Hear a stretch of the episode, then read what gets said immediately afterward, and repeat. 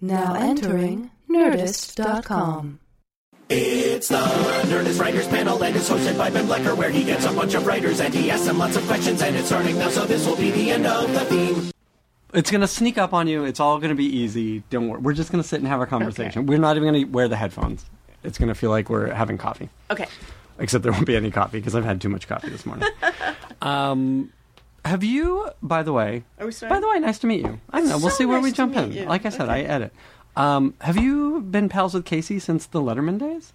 No, Oh, I okay. predate her. Oh, okay. So you get There. you didn't overlap there. No. How do you guys know each other? Fa- Facebook. Are you How do I know kidding me? anyone? That's ridiculous. How ridiculous. did I know anyone before Facebook? I had just assumed you guys worked together, if not there, somewhere. Because it se- it feels Yeah. like you are a similar type of funny. I've never met her. That's nuts. I know. She's great. I Stop messing around. You should meet her. I feel like had this whole whole thing is a lie now. No, I, I have this long list of um, people who um, I adore who I've never met. and that's Oh, I think we all do. Wait, who not else in a is on the stalker list? way. I mean, No, but you're like, oh, that person. I love what they're doing. I respect what they're doing. yes. If I got to have a coffee with that person, I'd be thrilled. Yeah. You know. Uh, who else and is on that list? if I bumped into them, uh, I you know would have no knowledge. I, um, you know, just uh, those Facebook types that you know, journalists and and former, Mm-hmm. uh, you know, people who have passed through the same uh, paths that Sure. I have, uh, but at different times. I mean, one of the things is you know when you're in a writer's room you get to know nine people Mm-hmm. very very well but you don't necessarily know writers on other shows Yes. Oh, that was part of the impetus for starting this podcast. Is like I knew enough writers that I could fill the time, but there were a bunch that I really wanted to sit down and talk to because I liked what they were doing. And that's why we strike every 20 years so we can meet other writers Right, walk the line, have a donut. we could just go to writers guild meetings No. Oh God, Oh, that seems oh, terrible. God. There's that's not dramatic enough, you know. We, Oh, we need the Lord. impetus. Absolutely. Um, all right. Why don't you say some nice things about me, and then I'll say some nice things about you. Well, that's easy because this whole thing started um, because I am such a fan of Thrilling Adventure Hour, especially Beyond Belief, which I, I mean. I will park, pull over and park on the street so I can just listen and enjoy it. And um, You are so kind. Thank you. and it's become I listen with my 16 year old son That's awesome. and you know w- w- the other day he wanted me to do something and i shouted at him uh, sorry i'm being resolute and, and they're just it's it's Oh delightful so Thank you. Well, I think we're done here. Yeah. Thank you for listening. uh, come check out the show. We're traveling all over the country. but what cracks me up is it's just radio yeah. so well, we've listen. come around We like to think of ourselves as show creators, but no but, well in the same way that that radio created shows and oh, uh, absolutely. yeah It's it's so doable, and like all we're doing is writing comedy and putting it on its feet, and you know, paying homage to the the old styles, I just through love- genre, really. I love the Genie episode. I will say my pedantic 16 year old son oh, jeez. is very concerned that they wish for endless liquor. And then in later episodes, they run out. The, you tell him. Uh, Yes. So there's a spin-off of this podcast that is about comic books where I first heard the phrase selective continuity. oh, I love that. and it is certainly something to which I subscribe because we can't be beholden to, you know, the rules that are thrown the thrown out there as a joke. Um, that said, clearly we should address that. you should. I think and it would kind of be fun. Also, liquor is the great story generator. Absolutely. Beyond Well. I think that goes for all writing. Liquor is the great story generator. well, no, continuity makes me think I've always, you know, there's that um, person on this set that keeps track Sure. of that. And I always thought, wouldn't it be great to have someone in my life who did continuity so they could like stand next to me at parties and go, "You told that story before." and Absolutely. that, I could use that. I like that idea. Listen, I'd watch that show. it's not a show; it's my life. Doesn't matter. I'd watch that show. You wore that last year. Can we talk for a minute? Because I only saw this this morning. Uh, You are the co-author of Lean In. I am. That's crazy. How did that even happen? For people who don't know what Lean In is, please tell them. Well, it, uh, Sheryl Sandberg, who is the COO of Facebook, um, began speaking out about being a woman in the workplace. Uh, she gave this amazing TED talk in 2010 called uh, Why There Aren't More Women Leaders. Um, and she has you know, it's had over four and a half million views, and, and she's become very outspoken. And at a certain point, she um, needed someone to help with speeches, and through, I mean, I, the joke is I met her through Facebook. Oh my god. I made money off of Facebook. You're the only one. Well, th- no, social media, right? The whole point you get laid or you get paid. I got paid, still waiting I'm for the other one. wrong. um, so so she and I I um, worked with her. I helped her on the speech she gave at the Naval Academy. Um, and it was the first time she used the phrase lean in. And then she gave this Barnard speech, uh, and I helped with that. And the book deal came out of that. And it was, she called me up and she said, You know, Nell, I'm, I'm not going to do this without, without you. And I said, You know, Sheryl, I, I've never written a book before.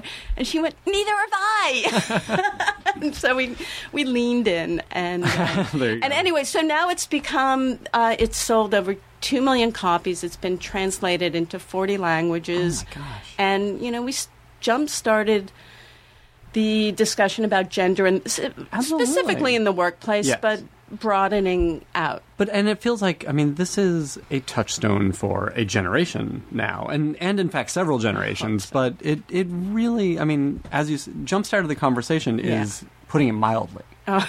It really is. I mean, Oh. I'm not aware of anything in the world, and the fact that I know about this, and like my wife read it, and you know has had Oh, to deal with these things, like that's kind of huge. Uh, tell me about how the actual writing process went. What was the collaboration like? Oh well, we, um,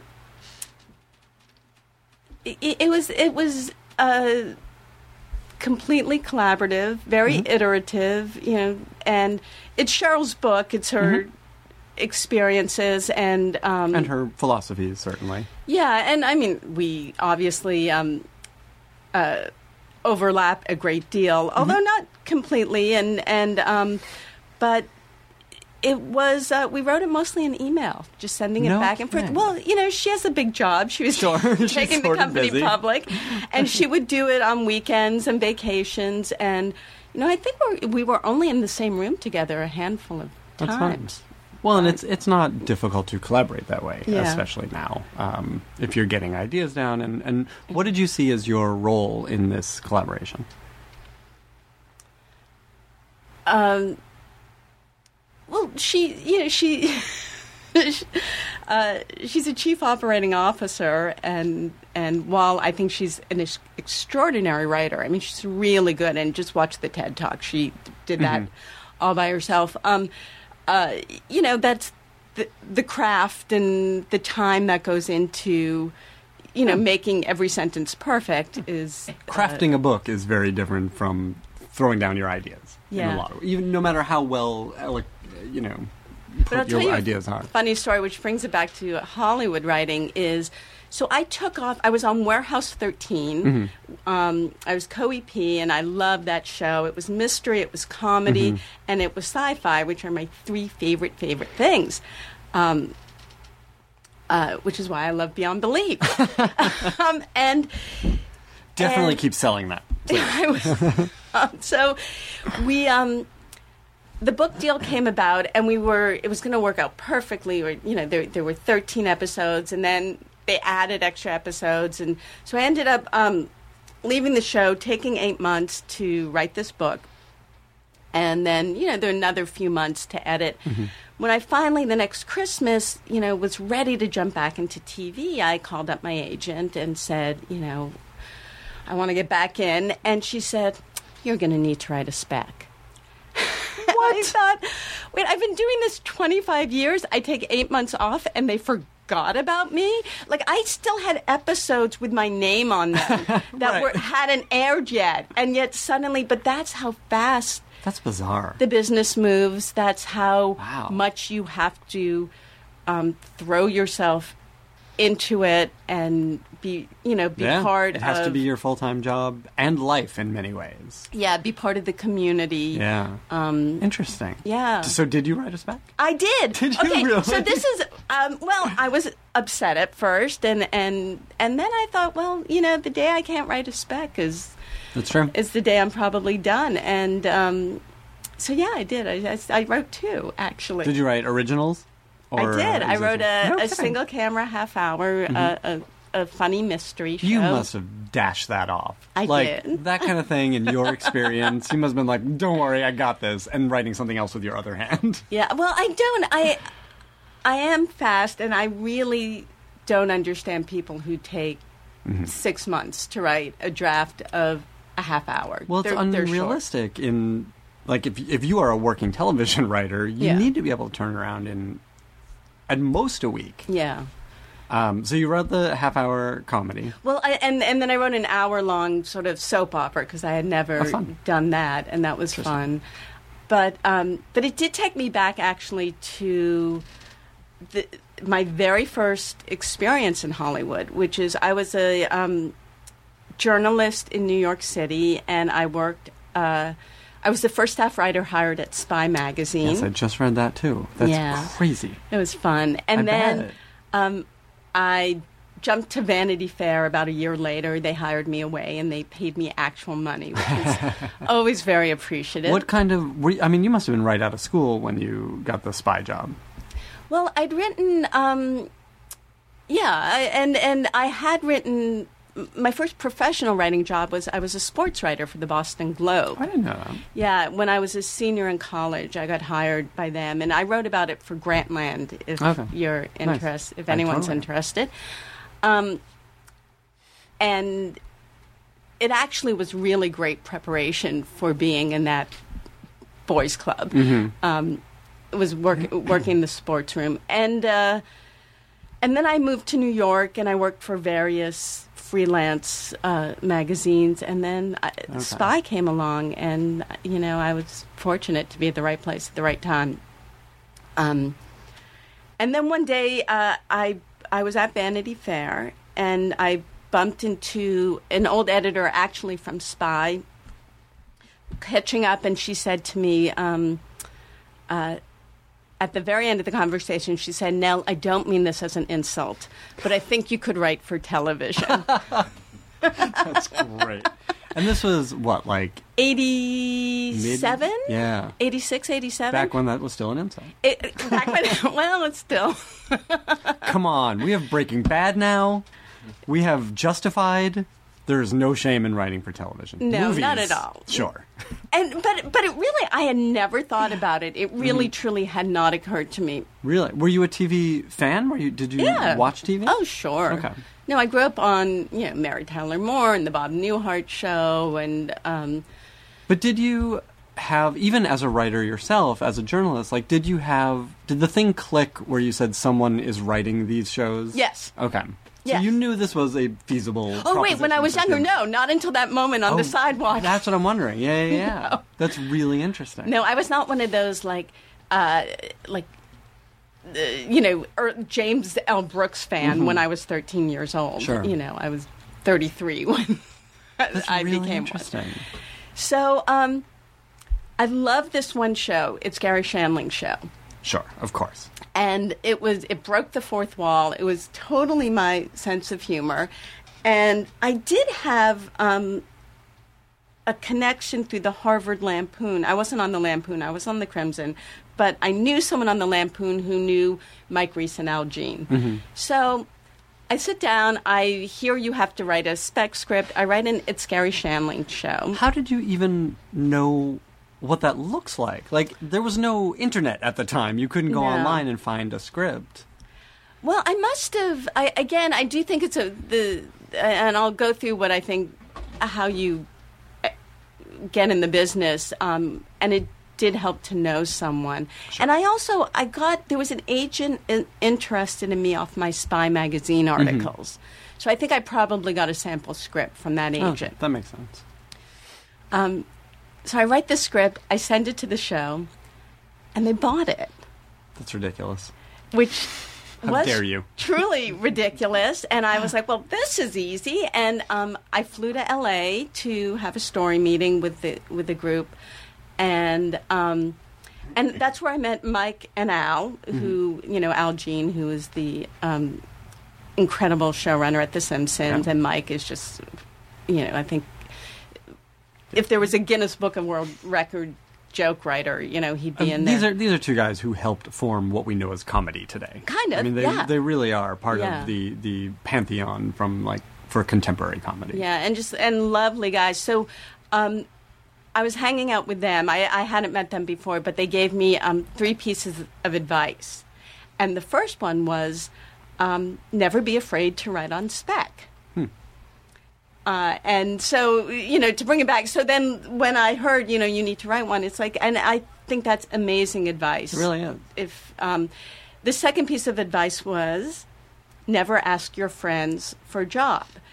And the the reasoning is if they're fri your friends, they'll know you're out of work and need a job. And if you have one and want to offer it to them, you will. That's interesting. So, um, and then the third piece of advice, um, I can't remember because it was a really long time ago. Was it to remember everything? I don't know. I Was it really to write don't. things down? I, I lost that part of the story somewhere in the last ten years. May I suggest? I'm just gonna I'm gonna give you a few notes. Next time you tell that story, Yeah. make it two pieces of advice. Try to be honest. No, we did that. We did that an hour ago with the the girls writers. We Yeah. do comedy. Yeah. We don't need honesty. um, let me ask you. Let me just bring it back to um, lean in for a minute as, as Okay. it relates to your own personal story, um, because you, after this entry into Hollywood, Yes. uh, you were in some comedy rooms in the 80s and 90s. I guess late Yeah. 80s and mostly through the 90s. Um, when, and it, I understand it is still an issue, but it could not have been easy to be a woman in a comedy room. I imagine there were rooms where you were the only woman in a comedy room. Oh, sure. I mean, the first, certainly the first four years, I went from Wilton North Report, Newhart, Wilton North Report, Coach, Letterman. But yeah, I'm, I, I mean, I'm thinking of specifically the sitcoms that you were on Yeah. for some time, like Newhart and Coach, the ones we know too. Yeah. um, which like great shows and like when you look at sitcoms, these were masters of the form. and, um, and, and male voices, right? I mean, that's the thing. and that's is, what I'm that's what I'm getting at. Yeah, that. Um, what are you getting at? What what was it to be a woman in a sitcom room in the '90s? There were not a ton of you around.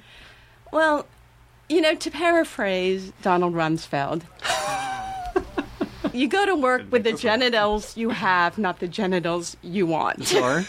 and um, you know, like everyone else, I don't. I didn't see myself as a female writer. I saw Mm-hmm. myself as a writer.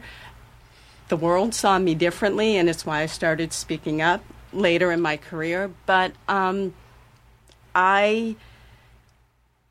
I guess my sensibility was, you know, I grew up on Monty Python and uh, Woody Allen. And the reason I wanted to go into the the first time I thought about going into comedy and maybe doing stand up, I didn't know, Hmm. um, was seeing real life, Albert Brooks's Sure. movie, and that uh, that was a game changer. Like that, you know, flicked the switch in my brain Mm-hmm. because before that, you know, I love the Marx Brothers and Woody Allen, and they made me laugh, but they were always winking at the camera. And it wasn't really grounded in reality. Yeah. And then I saw real life, and he was doing true character comedy. Absolutely. Where you believed he was the guy. And, you know, when the wife says, you know, I just want to be alone, and he says, I understand. Can I come with you? and I really thought that was the funniest thing I'd mm-hmm. ever heard in my well, entire it's life. again, it's so honest, and it comes from the character, and it's so in the moment of the scene. You're you're right. It's not the Marx Brothers, right. So Though the Marx Brothers could deliver that line, yes, you know, like Groucho could say that, and it would still work. It's still a funny line. That's interesting. Yeah, so he and like I never thought, oh, I could write a Woody Allen movie, but Mm-hmm. I watched that and not that I could, you know, and and I thought I, I Mm-hmm. That's understand. the kind of comedy I can do. And can I say so, so? I've gotten to know Albert over the past years, and he um, is truly the most extraordinary uh, mind, comedic mind. I of uh, all my heroes, he's the one who just amazes me the most. And um, where it comes back to being woman is a woman is. Um, did you know he wrote a lot of his films with Monica Johnson? I did not know that. He wrote Real Life. He wrote Modern Romance. He wrote Lost in America. In fact, Julie Hagerty's character with the gambling is kind was kind of Monica, and um, and she's great because in that movie, a woman is allowed to be flawed, and that usually in most comedies, you know, she's the grown up and especially and the guy. yeah, most male comedies. Yeah, Um, and you know, Albert really welcomed that female voice in the process. I mean, I don't think anyone doubts that it's his vision, and he's the star and the director. And I, th- I think he wrote "Defending Your Life" by himself, so he was capable. But he invited that uh, voice. He wanted to get it right. So. Um, you know, I couldn't admire him more, and it's very, it's so much fun that he sort of started this whole journey, and now, that's really cool. Yeah. that's really cool. Um, let's talk about uh, Newhart for a moment. Newhart. That's that's the reaction I want to hear. Yeah. Uh, how for how long were you on the show? I was, it was my first uh, sitcom job. I was what I hired as a story editor on the very last season, um, and Oh, that's right. You mentioned that. yeah, um, That it was the, very final last season, and it came after um, the guy running the show was a man named Bob Bendetson, and I Mm-hmm. want to talk about Bob for a 2nd because he's hilarious, and he's one of these. You know, TV's full of these people who you've never heard of, who have entertained you your entire Yeah. life. So Bob Bendetson, um, he wrote the final episode. He went on to um, run Home Improvement. Uh, he worked with me again on on Coach, and he's just an extraordinarily funny, kind of low key, super professional guy. So he had read my Garry Shandling show. I think he knew Mike and Al, and they said you should read this. I was living in New York, and he was flying to Italy, and he said, "Well, if you come to the airport, um, I'll meet with you." Oh my God, that's great. Um, so we met, and he remembers um, seeing me preparing for the meeting because he walked by, and he said I was like um, hyperventilating and biting my fingernails, and and I've known you for ten minutes. I completely believe the story. um, and he hired me. So I moved to, came to LA, rented a car, didn't think it was going to last. Um, and yeah, it was, it was kind of the, so that was my introduction into sitcoms. I got to see Bob Newhart would do the warm up before Oh, neat. um, every fun. show. Was this your first writer's room as well? Had I, oh God, I get them so confused. No, I'd done Wilton North Report. Okay. And that had a traditional room.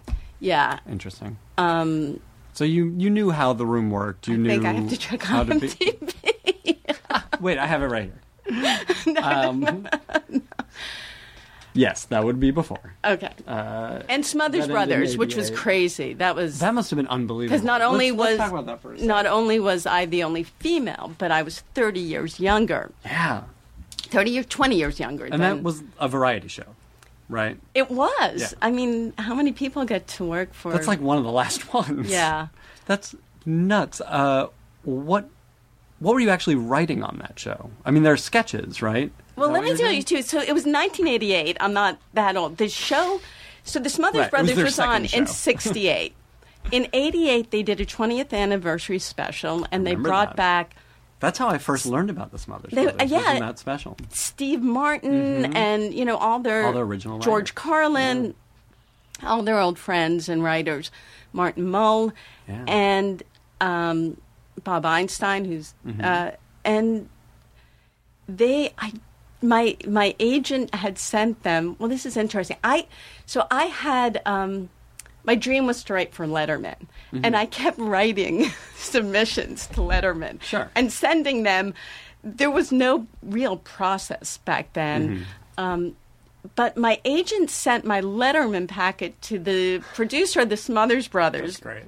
and I got hired off my Letterman packet. Sure. But anyway, so I get a call that that the um, again I'm in New York that that the Smothers Brothers producer Ernie Chambers wanted to meet with me, and uh, my agent said, um, "Are you a fan?" And I said, "Oh yeah." And he said, "Great, you'll meet him tomorrow at noon." I had to run to the Museum of Broadcasting. I had never seen the Smothers Brothers in my life because I was still too young in '68, and um, I was so relieved when I was watching them. They were really funny, really funny. That's so funny. Um, so I, I, you know, watched a bunch of episodes, and we met, and then I moved out. Um, and you know, Tommy Smothers became a huge mentor. That's Of great. mine. That's nice to hear.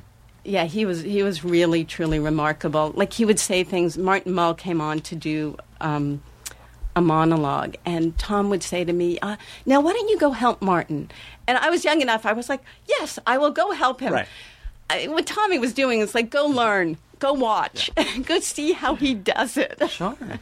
well, and that must have been an enormous learning curve for you. Like you just must have learned everything about comedy. it, about a certain type of comedy, Yeah. and I did. They did. Um, Tom and Dick did perform a sketch that I wrote for them, and that was That's unbelievable. yeah, that was really great. Wow. Um, and we remain friends. Uh, yeah, yeah. Tom's Facebook been friends one- or actual friends? No, actual. Like go up to the ranch in Northern California friends, which is kind of the best friend That's to have. kind of amazing. Do you want to go right now? um, all right. So you had done that. So and you'd worked. You've been on set at this point. You've worked with actors. You've worked with other writers. You know the collaborative medium. Yeah. Um, and, but then you find yourself in a weekly show, uh, a Newhart, Right. Um, with someone who clearly thinks you are capable, Yeah. uh, trusts you on this show. Did you? Uh, what was the first script you wrote for them? Do you remember? oh. No. Do you remember the process of actually doing, actually I remember when I wrote for New? Hartford Father Goose, where Uh-huh. he writes a kid's book. Um, and it was called Giddy Goose. And Bob Newhart reading this book, and I, and I, I got to keep the prop. And Uh-huh. the words was, were basically, if I can remember, here comes Giddy Goose, Giddy, Giddy, Giddy Goose, Giddy, Giddy Goose. but it was So Newhart. That was most of the episode. It took him 22 yeah, minutes. that was the first act. Right. the show writes itself. He blinks funny. Oh, absolutely. Like, how do you blink funny? How do you make someone laugh with a blink? Was that stuff? I mean, he he would do these looks, these things that only Newhart could do. Is it stuff that in the last season of the show the writers could Yeah. not write into it, you know, like just kind of say we know he's going to deliver this in this way. We don't have to sell this. We don't have to bend over backwards to make this a moment. Yeah. And and now, by the way, I um I was very uh, shy at the time, I, I, and I. You know, would go to all the table reads, but you know, actually, Sheryl and Lean In talks about sitting at the table. Mm-hmm. I would not always sit at the table. I would sometimes sit on the side because you know, and Well, which is also a political thing of a writer's room. Like, I mean, are you talking about when it's your episode? Or I guess I would say when it was my way. If someone invited me to sit Yeah. at the table, I mean, Mel, it's a you tough thing to here. learn how to do for a young writer, no matter who you are. Yeah. you know, about where where's your place at the table, quite literally. Yeah, literally. Yeah. So, um, and we get to the very last day of the last episode, and up until this point, I've actually no one's. It's the last year of the show. No one's made a point of introducing me to the star. I've never had really any interactions uh, personally with Mr. Newhart. And I was walking over because they um, had set up this set from the old Bob Newhart show, the Yeah. bedroom set, and I wanted to go see it. And just as I opened the door to the stage, there was Bob Newhart. And we were just face to face, and he went, Hi, Nell. And as he walked past, I got to shout back at him, Hi, Bob. Oh, come on. I know. What more do you It was- want? it- that was it. I sh- That's I should have quit then. no, but then, um, so and going to see that set was like walking through the Oh, looking been glass. That's wild. So that was really Do you fun. do you remember the conversations that went on in the room around that finale? There were none. They kept Really? it secret. So yeah. who, where, who did it come from? Well, there's there's a question about that. Mm-hmm. Um, Dan O'Shannon, who had been a writer on the show the year before, who now works on Modern Family, Mm-hmm. hilarious, had come up with the ideas in the writers' room. Um, Bob's wife Ginny also apparently came up with the idea. Funny. But you and you can I think there's such a thing as parallel. Of course. It happens all the time, Yeah. yeah. Um, but from the writer standpoint, Mm-hmm. and and Bob Bendetson wrote it with the the other executive producers, Mark and Mark, Mm-hmm. and they. Um, they kept it secret till the very day, and then they had Oh, to build the set, and we were in on it. Oh, that's neat. So even Yeah. you guys didn't know. Didn't know. That's I really have one joke in that final episode. Though, Really? At the very top of the episode, about a minute in, they're discussing um, what the official fish of Vermont should be, and someone mentions that the um, official Vermont's official bird is the flying squirrel. and that was my It's a great joke. That's a really great joke. Um, were those were the episodes were the scripts uh, punched up by the room? Like was it Yeah. that kind of traditional room where the the whole gang jumps in on the existing bones of a script? Yeah. Okay. Uh, was that a fun process for you? Yes. Like that's that seems like it was a killer room anyway. not well. The be- Murphy Brown was by far my Oh sure. favorite. Just there's there's this. Uh, actually, Greg Daniels got obsessed with this book called Co. This is so many years ago. Um, Co-opetition, which is a, some business theory Yeah. of you you combine cooperation with competition. Yeah. It sounds like a business book. Absolutely. Um, and and Murphy Brown was the best example Hmm. of we all wanted to top each other. It was a, it just hilarious. Everyone went on to run their own shows. DeAnn and Eileen, who run the middle. Rob Bragin, who's got a show on TNT. Um, Mike Saltzman, Bill Diamond, Korby Siamis, who is truly one of the funniest people I've ever worked with, and, and the heart and soul of Murphy Brown, and um, and Stephen Gary, who were the co-show showrunners with Korby, and um, the actors were professional, and that room was really felt like everyone was um, working on a common mission. That sometimes you'll be in a room where someone's mission is to get their jokes in, as opposed to making the mission to make the show as funny as possible. Guess which I prefer. Well, and again, I think that's an important lesson, right? When Yeah. you are, especially a young writer on a show, it's not it's not about your voice. It's about doing the best thing for the show. right. Yeah. Um, what were? I mean, it sounds like an amazing room. It sounds like it could have been a very stressful room on Murphy Brown. it was. uh huh. Why so?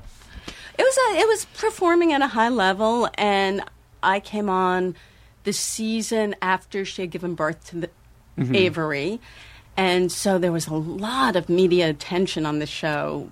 Not Oh, all that's right. positive. Oh my god! I don't think we've ever talked about this on this show. I mean, Uh. Murphy Brown is, I think, is still underrated. You know, it was very popular at the time, but when people talk about sitcoms today, Well, it didn't syndicate well because it was so topical. I you guess know, so, those yeah. Bob Dole jokes don't play quite. that's true. But I, like, I was a teenager watching it, and again, no idea what's going on in the world.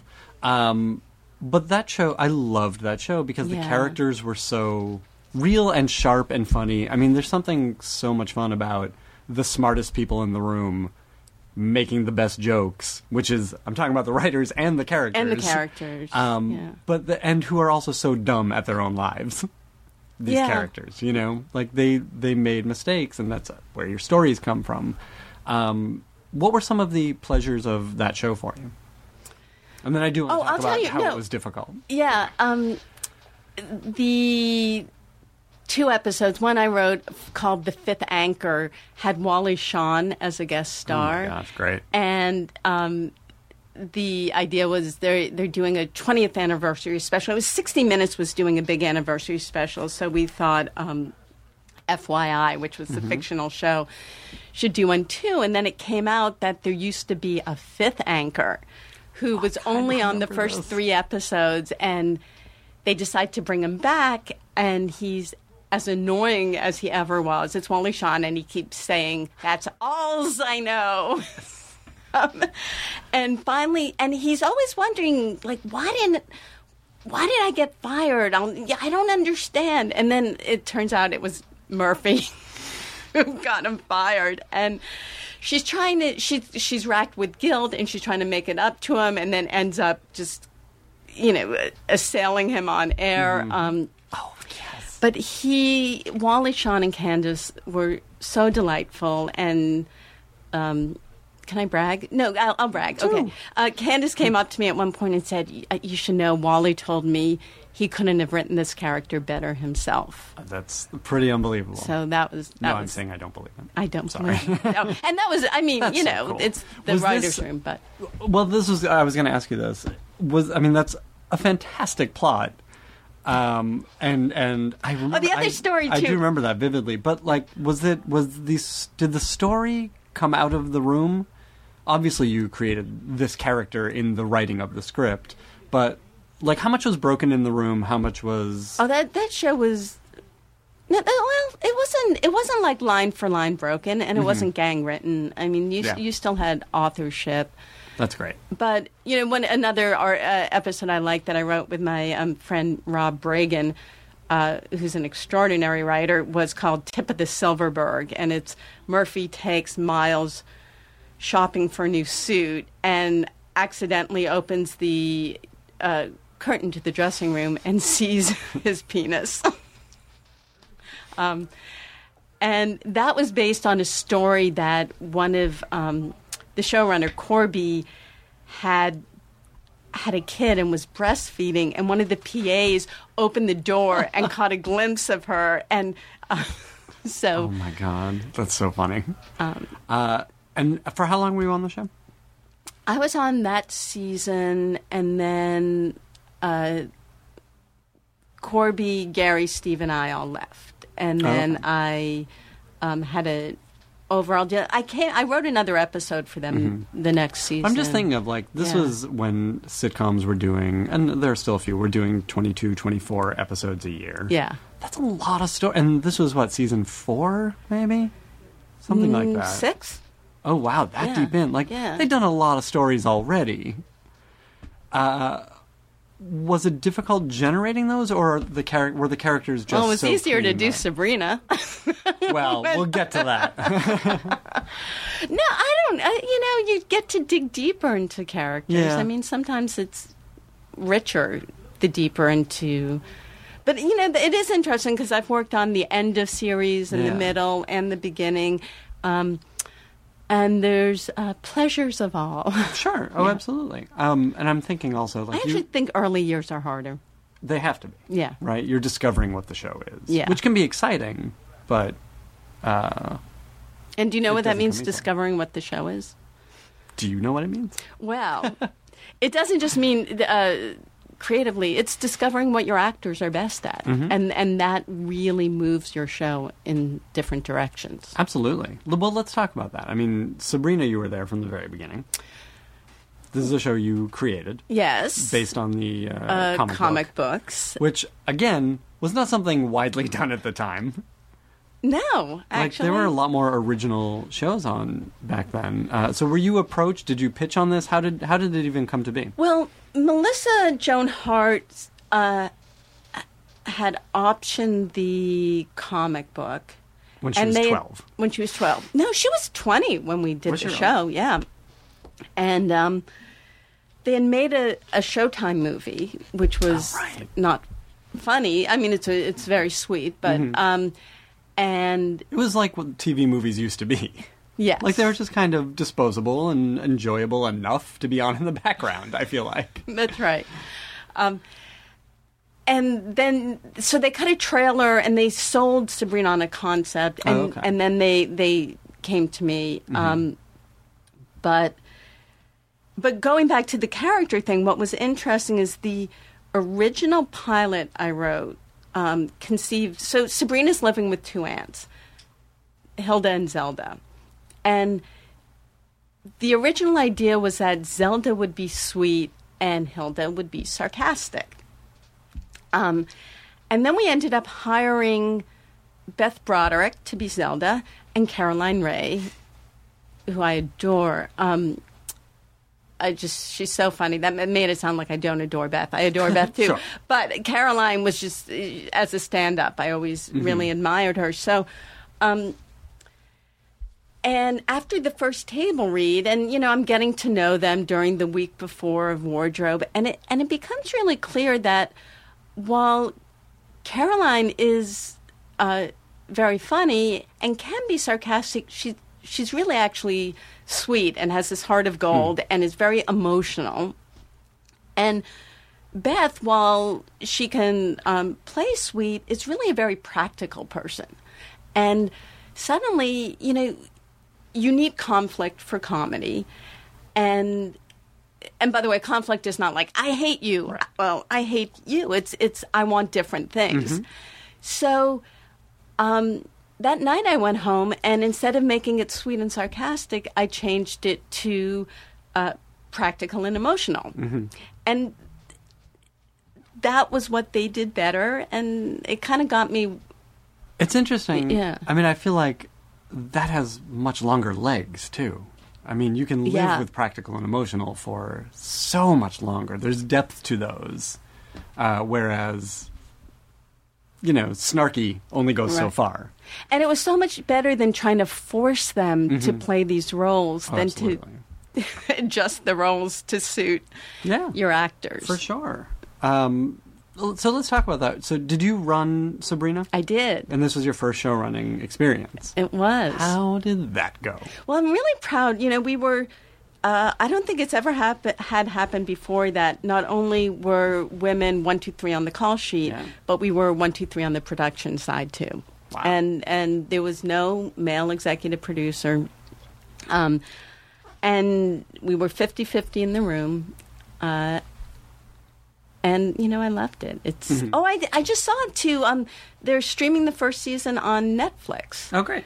And it was like in the top 10 or something Congratulations. and That's it was really just, cool. it was goofy and we were making a show uh, you know nick Bakay was on the show frank conniff was on the Mm-hmm. Yeah. show we laughed There's some great comedy people uh, behind the scenes and in the show uh, that you guys got to play with. joel hodgson was Mm-hmm. our mu- uh, our magic advisor and, and joel and i had been writing a lot together those days and um, how did how did that happen?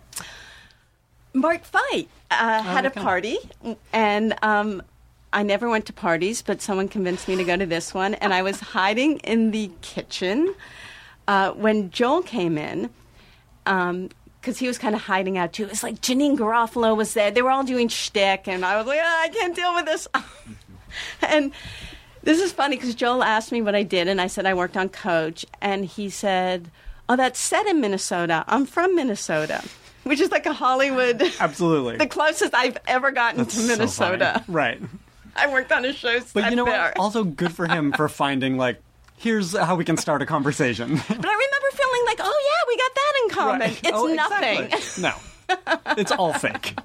That's really funny. Um, but you know, we became friends, and we. Um, oh, he's he's. Uh, I, he always hates when I say this, so I probably shouldn't say it on a podcast. probably but I say will. it. Should I say it? Yeah, yeah. No, I love. I love him more than any woman should love a guy she's not fucking. That is the most Albert Brooks line I've ever oh, heard. yeah, you should definitely say that all the time.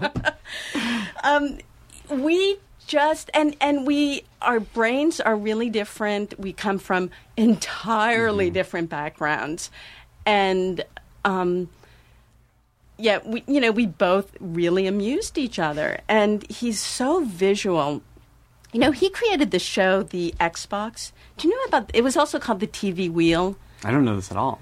so one day I'm over, I'm just hanging out, and he said, "You know, um, I think I thought of a new way to shoot a TV show."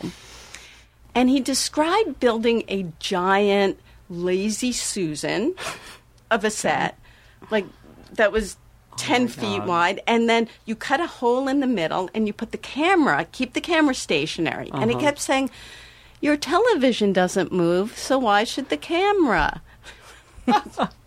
Which I don't know do if that's sound logic, but yeah, no, no, it's Joel logic, Right. and and then so you would it would all be forced perspective. So mm-hmm. the camera shoots this this Mm-hmm. Of section of, the wheel, yeah. the piece of pie, and then as you finish the sketch, it turns, and you're in your next set. And he did solve a problem. Like SNL always had that issue of how do you end a sketch? yeah.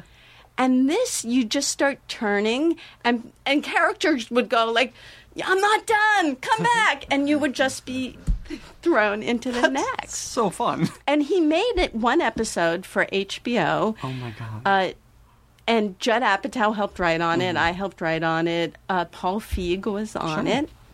Nick Bakay was on it. Morwenna Banks was on it. Um, and it was it was really delightful. But I remember that like you invented a new way Yeah. to shoot a TV show. Like what kind of mind can do that? yeah. Uh, what do you think you brought to the table working with him? What do you think he found fun, uh, funny about working with you? Uh, well, I I think I understand structure. I get it.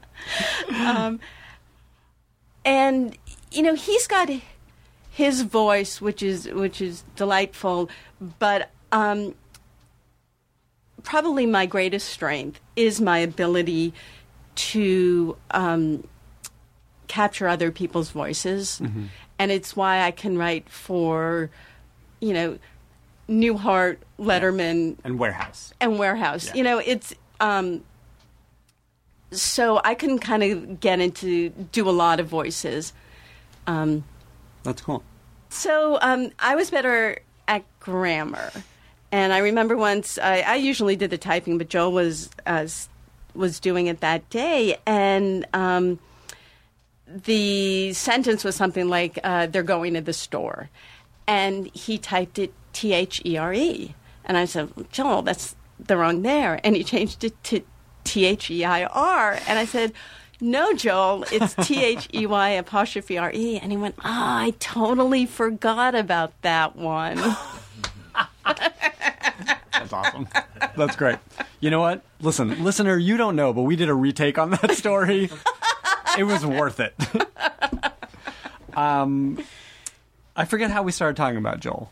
What were you guys working on together? We, um. Providence, probably. No. Yes, I know. Someone once asked me though. They said, uh, "How you've written for The Simpsons?" And I said, "Yes." And you said, "And you've written Were for you? Let Providence." me, let me just interrupt for one sec. Were you on staff on The Simpsons, or No. did you just sell a freelance? I sold a freelance. That's cool. Yeah. All right. And um, no, they didn't have a female on staff till season six. Till season twenty six. Um, oh, so you know, and and you can write for The Simpsons and Providence, and they were like, "How can you write for the most sarcastic show on TV and the most earnest?" Providence is the most sarcastic, right? Yes, exactly. That's a thick layer. Of subtext. Of, it's a thick all layer of irony on that show that people don't recognize. I think The Simpsons is pretty earnest, but go ahead with your story. No, what that's, was your, that's it. That's well, the was your- story. what's your response to that? Well, it goes back to just being able to listen to voices and, and capture them, and that's why I don't buy when when um, you know late night hosts say, "Well, it's my voice, so we we need to have white men write it." It's uh, You a need to have writer. talented writers write it. Yeah. I mean, I think that's a really good point, and it's it's an art or a craft that is sort of lost these days when everybody's looking for the original spec or the original idea or whatever it is. That like writing TV is emulating someone's voice Yep. until you are running your own show, and then it's making clear your own voice. Um, Yeah, that's that's perfectly said. how, Yeah. I'm very good at this. How did you uh, how did you translate that having written other people's voices to making Sabrina your own voice, or is Sabrina your own voice? Oh, very much so. I mean, it's I it's feel like I'm talking to the insane. show right now. there's one episode. You, it, it, it- there's a clip on TV uh, on YouTube of where Raquel Welch played her aunt Vesta. Uh, I think it was yeah called Third Aunt from the Sun, and. Um, they have a dance party. It's insane. Like I watch it today and, and think, how it, how did we get that on? Um, yeah, no, we we wrote. I wrote Sabrina to make myself laugh and and That's to make great. what my sixteen year old self. For example, we Yeah. did one episode like I did want to be honest, and you know, there's oh, they always do those, um, especially teenage sitcoms where the they have Mm-hmm. messages, and the moral is like you should always tell the truth. So we did an early episode called Bundt Tuesday, where Sabrina wants to find out if Harvey likes her or not, so she brings truth sprinkles to their um, cooking class, and she's just going to put it on his cupcake or, or his bunk cake. But then the teacher takes sprinkles and puts it on all the bunk cakes, and so the whole episode. I just want to say, Aristotle, our engineer's over here laughing like he watched this yesterday. Like that is a classic. anyway, continue. no, so I'm sorry. the no, the, um, so all the students are walking around telling each other exactly what they think. And the moral of the episode was the world would be a horrible place if people told the truth all the time, Great. which I truly believe. but that's that's really cool. I mean, like that's that's not the Boy Meets World, and which even that was a Yeah. quality show. But like, there were shows on at the same time that would not have taken that tack. Uh, um, it's it's kind of amazing that you got to make it a personal show that was very much Yeah. a standard network show in so many ways. Right, or Sabrina, the the guy she wants to go to the prom with, doesn't ask her for a date, so the aunts use um go to the kitchen and take out a big uh, can of Mandate and make her. Uh, Brian Austin Green played the Mandate. Hilarious. adorable. Um, that show was on forever. I want to say. no, not seven years. It was on ABC for four years, and then the WB for three years. Yeah, you know, seven it years. was That's a long time. yeah, no, and it's um, it's done well in syndication, and and But it's also a beloved show. Like that's a touchstone for a lot of young people now. Lena Dunham told me I was the queen. that made my day. no, there's That's a certain, adorable. you know, woman in her mid twenties who uh, Mm-hmm. it's really amazing, and that um, that's fun. But then, you know, I jumped into directing from that too, Yes. and that's part of what I loved about Sabrina was being on the set, standing next to. We had incredible directors Mm-hmm. um, including the amazing Gail Mancuso, who now is Oh, wow. you know winning Emmys every year for Modern Family, and uh, and that you know directing's writing in 3D. Well, It- this I wanted to ask you this. You know what what different button does it push for you? It, it um yeah that's that's a good question.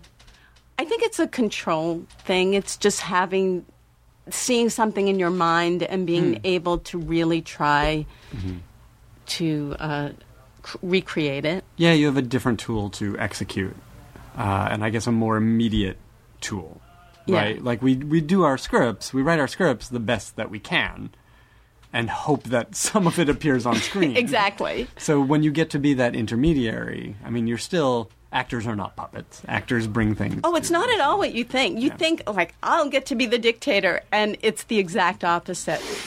You're everyone's coming to you with problems, and you need to um, be the center that finds the harmony. Oh, that's interesting. I've heard uh, you need to have an answer for everything, even if you're not sure. Yeah. You need to be sure about what answer you're giving. You may change it later, but you need to have that answer. Are there is there stuff you've directed that you feel has executed in the way that you saw it in your head? You know, where everything has come together. Oh well, no, because I mean the, everything never comes together because there's always considerations, and and the truth is one of the things I had to learn was to take off the writer's hat and accept what actors brought to it. Be uh, you know open yourself up to be surprised. Yeah. Um, Which can be immensely satisfying. Yeah. I And- mean, they do bring so much to it. Right. And I'm good. It's so interesting because I'm good at that with writing. You know, writing really is this act of discovery. Mm-hmm. And um, Barry Kemp, who was another wonderful mentor who created Newhart and Coach. I didn't work with him at Newhart, but then I, I worked with him hmm. for several seasons on Coach. And he always says that writing is not an cr- act of creation, but an act of choice. And what he means is it's not like you sit down and, and it just comes out of your fingertips all done. It's like, you know, when you're at the optometrist and it's like, is this better? Is this better? it's every line is a choice. Is this the best moment? And you can go back and you can make different choices. Um, but there's no right or wrong. You're just, you know, building your, your path. Yeah, that's a that's a great way to think about it. Uh, and it, it, there's something exciting about that. It is. You know, it's it it- it makes it feel less like work and more like more like exploration. and but it's less scary too because it's not like ah I you know I, I can't it, it doesn't work therefore I have to abandon it it's like you go back retrace your steps where did you go Yeah. off the path and and make a different choice Yeah, that's interesting. I mean, we we do talk a lot about rewriting, um, but never quite in those it's all terms. rewriting Well, that's the thing, right? I mean even the first draft is you're rewriting what was in your brain so That's true. The attempt to translate it into words on a screen or on a page is a kind of rewriting. do you so do you want me to give advice like to people starting out and what Not I really. I don't think Okay. anyone wants it. Yes, of course. um, because um, ask me how I got my start in the business. Ugh, which really? is well, every panel I'm on asks me this. So I know, that's why so I this don't my, ask. Okay, this is my new answer. Here, ask me. no. the young people out there want to know. You've been wildly successful. You live in several mansions. How did you get your start in the business? That's a terrible question. Why? and and I, you just feel the oxygen leave the room. Um, no, it is because the, the question is not how I got my start. Mm-hmm. Because if you ask a thousand writers how, you'll get a thousand different answers. Listen, we're on episode 200 of this podcast. We know that. okay, so the question is really why, and why did I get into this? Did I get my start? Is four things. Um, one is I wrote. Are you going to be able to remember all four? Yes, I am.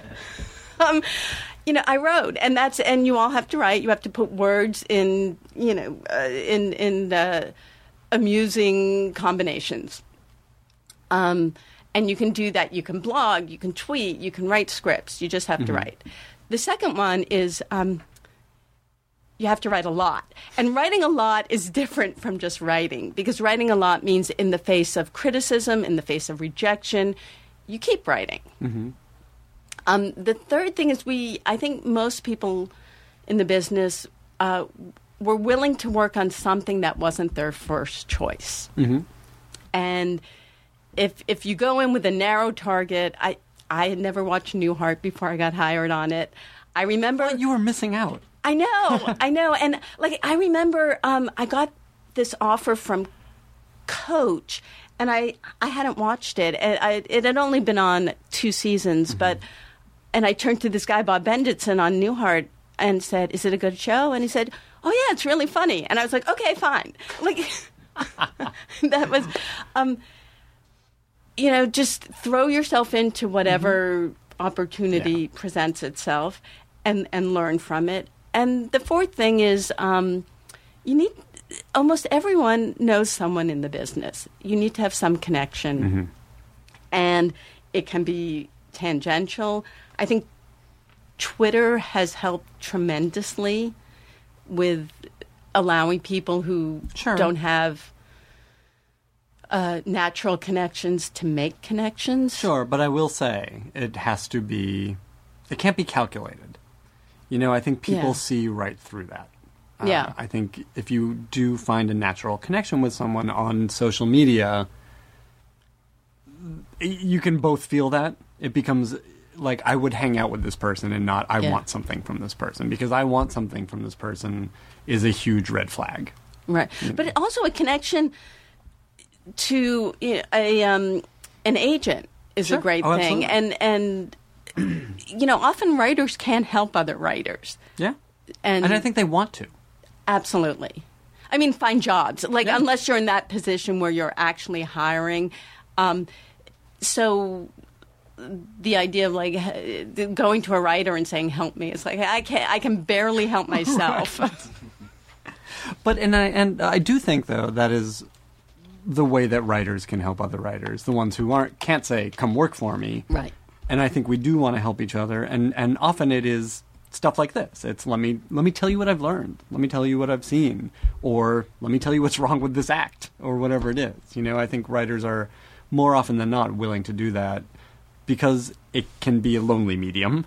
Yeah. And it can be a highly collaborative medium, and I think most of us tend towards that collab- that collaboration.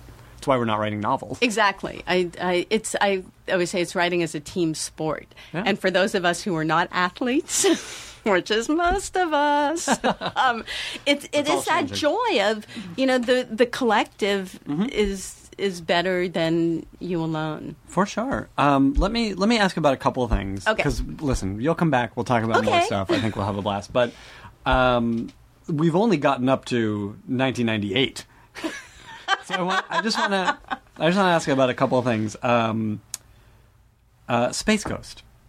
Oh, yeah. What what did you do for the show? They didn't have a staff, right? I don't, well, Matt Harrigan was down in Atlanta. Do Yeah. people know about Space Ghost? Do you? Yeah. Okay, Space so Ghost Coast to Coast. People love that stuff. it was brilliant and that was back joel and i were doing a lot of writing together we by the way like we wrote the third honey we shrunk uh, i shrunk uh, the kids movie which was called honey we shrunk ourselves yeah it's it's not very good Well, it's a movie.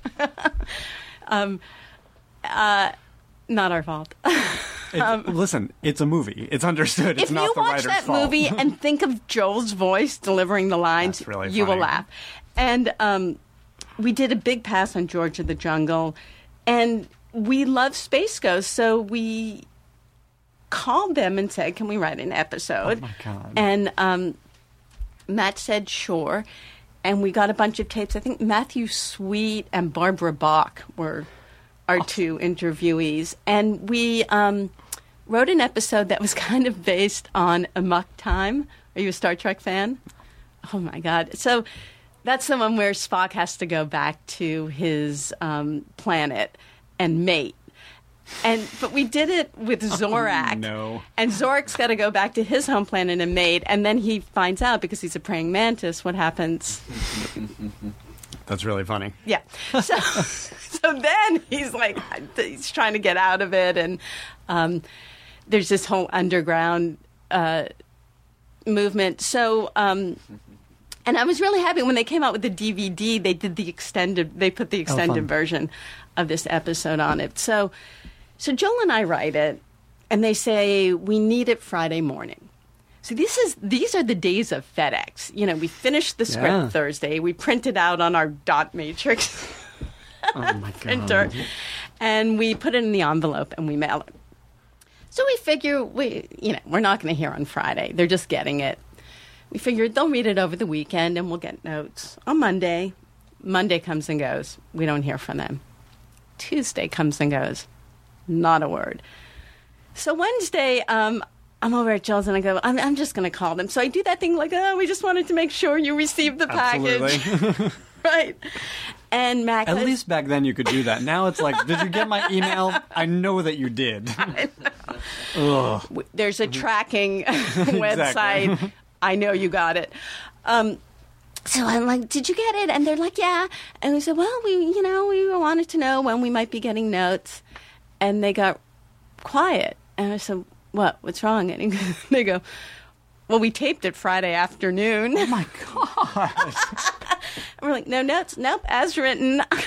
Yeah, we have And a I- few notes now. no, but I turned to Joe. I was like, crazy. and I said we should quit because it will never be better than this, That's really cool. and it never was. Like we really should have. That's so well, and, and it feels like a show like that. Like they, the stakes were low for them. Right. People were watching, but it was still a cult show. Uh, they were outside of Hollywood. That's so funny. That's but there, really cool. But there are so many shows where you just go, does all the endless tinkering No. make a difference? What when you were on Sabrina? Did you get a lot of network? Uh, I won't say interference, but a lot of network collaboration. Uh, we had really uh, wonderful executives. This woman, um, Chris Sanagustin, was at Viacom. Now she's at Universal. Look, a note that makes a script better, I'm always happy to do. Um, fresh eyes. You know, my favorite kind of notes are not like. Um, change this, but they're reactive. Did you want me to like this character because I didn't? And as opposed to she seems mean, change it. And because maybe you wanted Sure. her to be mean Yeah. and people to dislike her. But if someone says, you know, I, I really I didn't like her, and you go, "Oh, no, you, you're supposed to love her, then I haven't done my job. Yeah, that makes a lot of sense. There's there's value in the reaction, Yeah. even if the note isn't delivered in the best way. Um, all right, very But quickly. but can I Yeah. just say too? I do it. wish there was a more of a sense of mission that that sense of not you know you have to change this because we don't like it, but going back to that collaboration, we all want this to be the best show Mm-hmm. possible. So And I think, you know, I think we're getting there. You know, at least in, in my limited experience, that executives I've worked with have been collaborative in the right ways. yeah, You know, we're all trying to make the best thing, and very often they've been at this a lot longer, or they have mandates that we don't Yeah. know about, or things like that. But uh, it's always an interesting relationship. Um, I was going to ask, uh, so you were on Charmed for a while. I was. Uh, I, I thought it was after Sabrina, but it was before Sabrina. No, it was after. Okay. it was, was it because of Sabrina? No, well, I switched from half hour to hour, Okay. and so Providence was the first hour long show. Nobody wants to talk about Providence. Stop talking about Providence. No. I've never been on a show that got worse reviews and then was a bigger hit. Really? Yeah, that was. I remember it being well liked. It wasn't? it was. I remember that. It, it is huge hit. Um, TV critics that they're. It's ridiculous, actually. Um, because the whole idea is you're broadcasting, so you're you're going to get people with different sensibilities. Yeah. So for one for one person with one sensibility to critique a show that you know, I mean, it's hard. I worked on NCIS. I can't believe you worked on NCIS. I loved That's so NCIS. It's one of, that was one of my favorite shows. What was great about it? I got really interested in learning how to write a mystery mm-hmm. because it's so different from comedy. Mm-hmm. Because comedy is you're leading, you're leading, you're leading, you twist. In mystery, you plant mm-hmm. the the misleads early on, so you lead. You you knowingly know you're leaning someone down the wrong path, Yeah. and it's it's a different mindset. That's interesting. Um, but that's that was a show. Twenty million people would watch it, and it got no respect Yeah. in Hollywood. It was funny too. Really? Yeah, Michael. Wait a minute. You worked with the Smothers Brothers. Okay, Was was it- NCIS funny? Let me remind you. for an hour long. I, it has very good actors in it. They do a good job. Yeah. They keep it from being glum and boring. Right. You know, they're charismatic. Um, yeah, I've seen it. I have parents. You have I've been at their house over the holidays or whatever. Um, how did you learn? Was that the show where you learned to write mysteries? yeah. The the uh, executive producer, the creator was Don Bellisario, and Who is he? He's still around, right? Like he's still working. I think so. Can we get him for this podcast? I don't know. I just want to talk about Quantum Leap. Quantum Leap, Magnum PI. I mean, the you guy's know what? a legend. I just want to talk about Quantum Leap.